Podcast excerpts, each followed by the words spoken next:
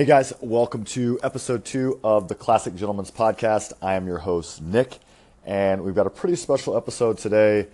Obviously, we're still in the first couple episodes, but I came across an article. There's been a lot going on in the world with the shooting in Vegas and everything else revolving around kind of men's health, men's mental health, a lot of mass shootings and violence and all kind of stuff, and I think it's super relevant to my mission with the podcast and our groups and kind of outreach to men and how we can all be better together through accountability and better understanding of what we're experiencing in today's world.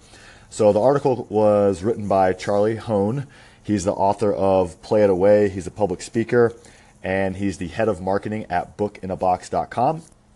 And it's basically his reflections on why this happened and why men continue to kind of go down the wrong path and have these violent episodes that lead to just awful, terrible events. So I wanted to read this, just word for word, his writing, and add value to the listener and just kind of let this article help build our podcast and develop our mission and help us have a better understanding of ourselves. So here it goes. The title of the article, Why the Vegas Shooting Happened and Why Men Keep Doing This. I'll never forget April 20th, 1999. I was 12 years old, sitting in art class in middle school. We were playing with clay and making sculptures. Suddenly, our principal came on over the PA. Her voice trembled. I have an important announcement to make. All teachers and students need to hear this. I will wait 60 seconds for everyone to be completely silent. The next minute was eerie. My friends and I exchanged confused looks and nervously laughed. Our teacher held her finger to her lips. Silence. The principal's voice came back onto the PA. There is a shooting at Columbine High School. All students are to go home immediately. Columbine was 15 minutes away from us. I remember taking the bus home and walking into my house. My mom turned on the news. I recognized that fence. We've driven by that fence. My mom knew the teacher, Dave Saunders. She substituted with him at Columbine. In the last 18 years, we Americans have experienced too many of these shootings, and I want to share a few of my thoughts on why I think they keep happening. By the way, this is not a political post about guns or the media. It's a post about mental health. Over the past few years, I found myself in the mental health space, and I've learned a lot about mental illness, particularly that men in the United States really struggle in this realm and have very little support. I believe mental illness is the single greatest health crisis we will face in our lifetime. Mental illness affects every single person on the planet, whether we are personally ill or not. If we have a better understanding of what causes mental illness, we don't have to be so afraid. We can take better care of each other and prevent these tragedies from happening. Sadly, most Americans still fail to address mental illness and a massive problem. It's still taboo, still stigmatized. I was watching Jimmy Kimmel's impassioned, raw speech last night about the Vegas shootings. Like Jimmy, I felt sick and heartbroken by the tragedy, but something he said stood out to me. There's probably no way to ever know why a human being could do something like this to other human beings. Sadly, researchers know exactly why human beings do things like this. There are clear reasons, and they are preventable. Why mass shootings keep happening. It's tempting to call these shooters psychopaths or pure evil, or to blame the media or guns, but that absolves us of looking deeply at what each of us as individuals, family members, friends, and community members could all be getting wrong. Now, I'm not a psychiatrist, and I don't know very much about the Vegas shooter. I'm just a guy who studies mental health. Again, this is not a political post about guns for the same reason it's not a political post about weaponized cars. It's not as interested in the tool as I am in what causes a person to use it so destructively. Nor is this a post in defense of the shooter. What he did was beyond horrific. He is not excused from this by any stretch, though I truly feel sympathy for the shooter's brother, who seemed to be totally caught off guard by this behavior, and now he has to deal with the aftermath for the rest of his life. The goal of this post is simply to shine a light on the root cause of men committing mass shootings. 1. Men in the United States are chronically lonely. Boys in the United States, just like all human beings, need touch, caring, warmth, empathy, and close relationships. But as we grow up, most of us lose those essential components of our humanity. What's worse, we have no idea how to ask for those things or admit we need them because we're afraid it will make us look weak.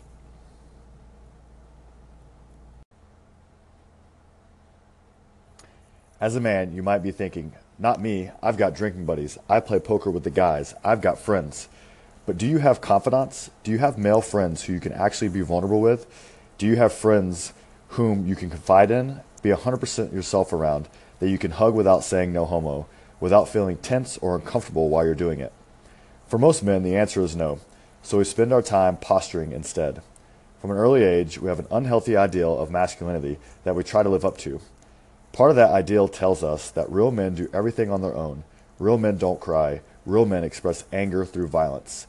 The byproduct is isolation. Most men spend the majority of their adult lives without deeper friendships or any real sense of community. Not to mention a complete inability to release anger or sadness in a healthy way. There's a fantastic documentary called The Mask You Live In, which explains how boys in our society are ultimately shaped into mentally unstable adults. My friend Ryan recommended this film to me after confiding that he cried throughout the entire thing. I cried as well. Simon Sinek echoed similar insights on Glenn Beck's show. We're seeing a rise of loneliness and isolation. No one kills themselves when they're hungry. We kill ourselves when we're lonely, and we act out as well. In the 1960s, there was one school shooting. In the 1980s, there were 27. In the 1990s, there were 58. In the past decade, there have been over 120. It has nothing to do with guns. It has to do with people feeling lonely. How do we combat the loneliness that kids are feeling? All of them attack people in their own community, and all of them attack people they blame for their own loneliness. This loneliness compounds as men grow older. Without deeper friendships or a strong sense of community, the isolation is soul-deadening and maddening. You are alone.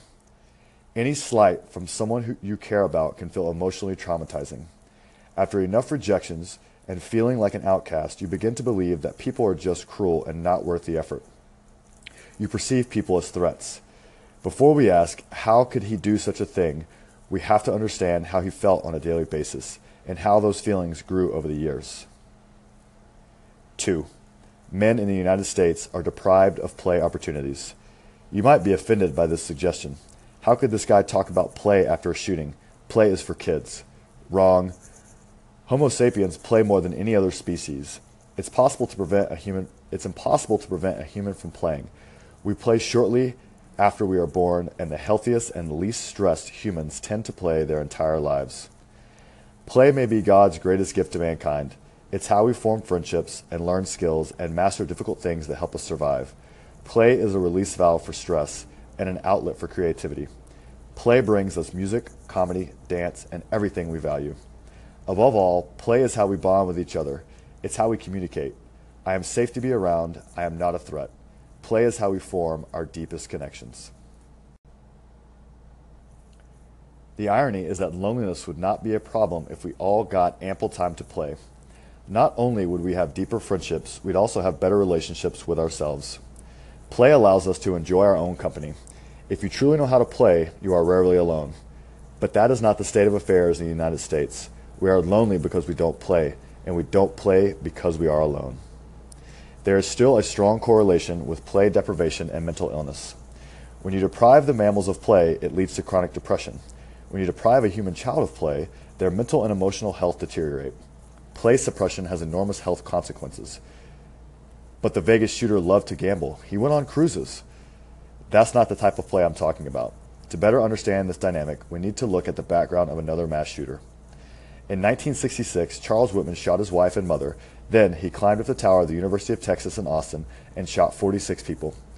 In total, he murdered 16 people. At the time, this was the biggest mass shooting in United States history. Dr. Stuart Brown and his team of researchers were commissioned to find out what the Texas sniper had in common with other mass murderers. They found the key when they looked at their childhood. Brown recalls, none of them engaged in healthy rough-and-tumble play. The linkages that led to Charles Whitman producing this crime was an unbelievable suppression of play behavior throughout his life by a very overbearing, very disturbed father. In other words, healthy and joyful play must be had in order to thrive. Boys need to wrestle with their dads. They need to roughhouse with other boys. Parents and teachers need to play with their kids, but more importantly, they need to encourage those kids to go out and play, and then let them be. It's 10 o'clock. Do you know where your kids are? Ever since that famous ad aired, parents have shamed each other into watching their kids like a hawk. If you let your kid walk up the street alone, you'll either get a call from another parent or the cops will pick them up. Our kids are stripped of their right to experience life on their own terms. In an effort to improve our kids' test scores and beef up their future resumes, we've stripped away nearly all their free play opportunities. Recess has been sacrificed in the name of Scantrons, and pills are prescribed to the kids whose bodies and minds cry out for play. The result? A generation of the most anxious, depressed, and suicidal American children on record. This is all in alignment with Dr. Peter Gray's research, who studied the rise of mental illness and the decline of play. In quotes, over the past half century in the United States and other developed nations, children's free play with other children has declined sharply.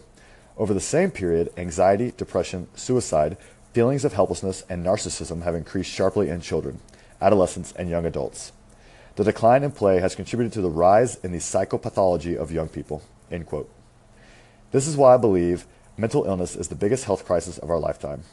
Because those kids will grow up into isolated adults who don't know how to play or seek out their friends when they are lonely. They are alone. In the most memorable chapter of So You've Been Publicly Shamed, the author describes the research of James Gilligan, a young psychiatrist at Harvard Medical School in the 1970s. Gilligan was invited to make sense of the Massachusetts prisons and mental hospitals where he interviewed murderous inmates. He included in his notebook this heartbreaking observation, in quotes, "They would all say that they themselves have died before they started killing other people. They felt dead inside. They had no capacity for feelings, no emotional feelings, or even physical feelings. Universal among the violent criminals was the fact that they were keeping a secret, a central secret, and that secret was that they felt ashamed, deeply ashamed, chronically ashamed, acutely ashamed. I have yet to see a serious act of violence that was not provoked by the experience of feeling shamed or humiliated, disrespected, and ridiculed." End quotes. All of us will face difficult times in our lives where we will experience shame, humiliation, disrespect, and ridicule. Do you know what gets us through those hard times? Do you know what stops someone from turning into a killer? Friendship. The unconditional love and support you get from the people you play with. Whenever a man commits a public act like the one in Vegas, my mind keeps replaying these three movie quotes. Harry Potter confronting Lord Voldemort. "You'll never know love or friendship, and I feel sorry for you." The final line of It's a Wonderful Life. "No man is a failure who has friends." And the final line of Stand By Me. "I never had any friends later on like the ones I had when I was 12. Jesus, does anyone?" I don't know much about the Vegas shooter. Maybe he was a psychopath, but I'm betting he wasn't. Instead, I believe these three factors about him were likely true. 1. He felt deeply lonely. He had no significant friendships to rely on and very few quality people he could confide in. 2. He experienced play deprivation. He didn't have joyful fun with himself or with others. 3. He carried with him a deep sense of shame. About what? I have no idea. Even though we're in the safest period in the history of civilization, these shootings will keep happening in America. They happen every single day. Guns are a part of the problem, and so is the media, but there is a bigger problem. We are a culture that continually neglects the mental health of our boys and our men. The good news is that you, as an individual, can make a difference. Reach out to someone you think could be lonely and invite them to do something fun together. Keep inviting them. Build trust and confide in each other. Set the example by being a safe and supportive person to be around. If you've noticed their personality has drastically changed, invite them out for several hours. Be there for them. You could save their life. So that's the end of the article by Charlie Hone, Why the Vegas Shooting Happened and Why Men Keep Doing This. I just really thought it resonated with our mission and our goals associated with the classic gentleman's lifestyle, fitness and nutrition, trying to bring men together to be their best, whether that be in their relationships, in their love life, fitness, health, nutrition. It all ties together so that we're mentally, physically, and emotionally our best for ourselves and then for everyone around us. So I wanted to share that. I appreciate you guys listening. Charlie Hone, if you hear this, amazing article. I've shared it on multiple platforms already. I hope you guys enjoyed the reading. Check out his work. Again, he's the author of Play It Away, a book on play and how it contributes to life. I think you guys will enjoy it. I hope you enjoyed this episode, and we'll see you next time.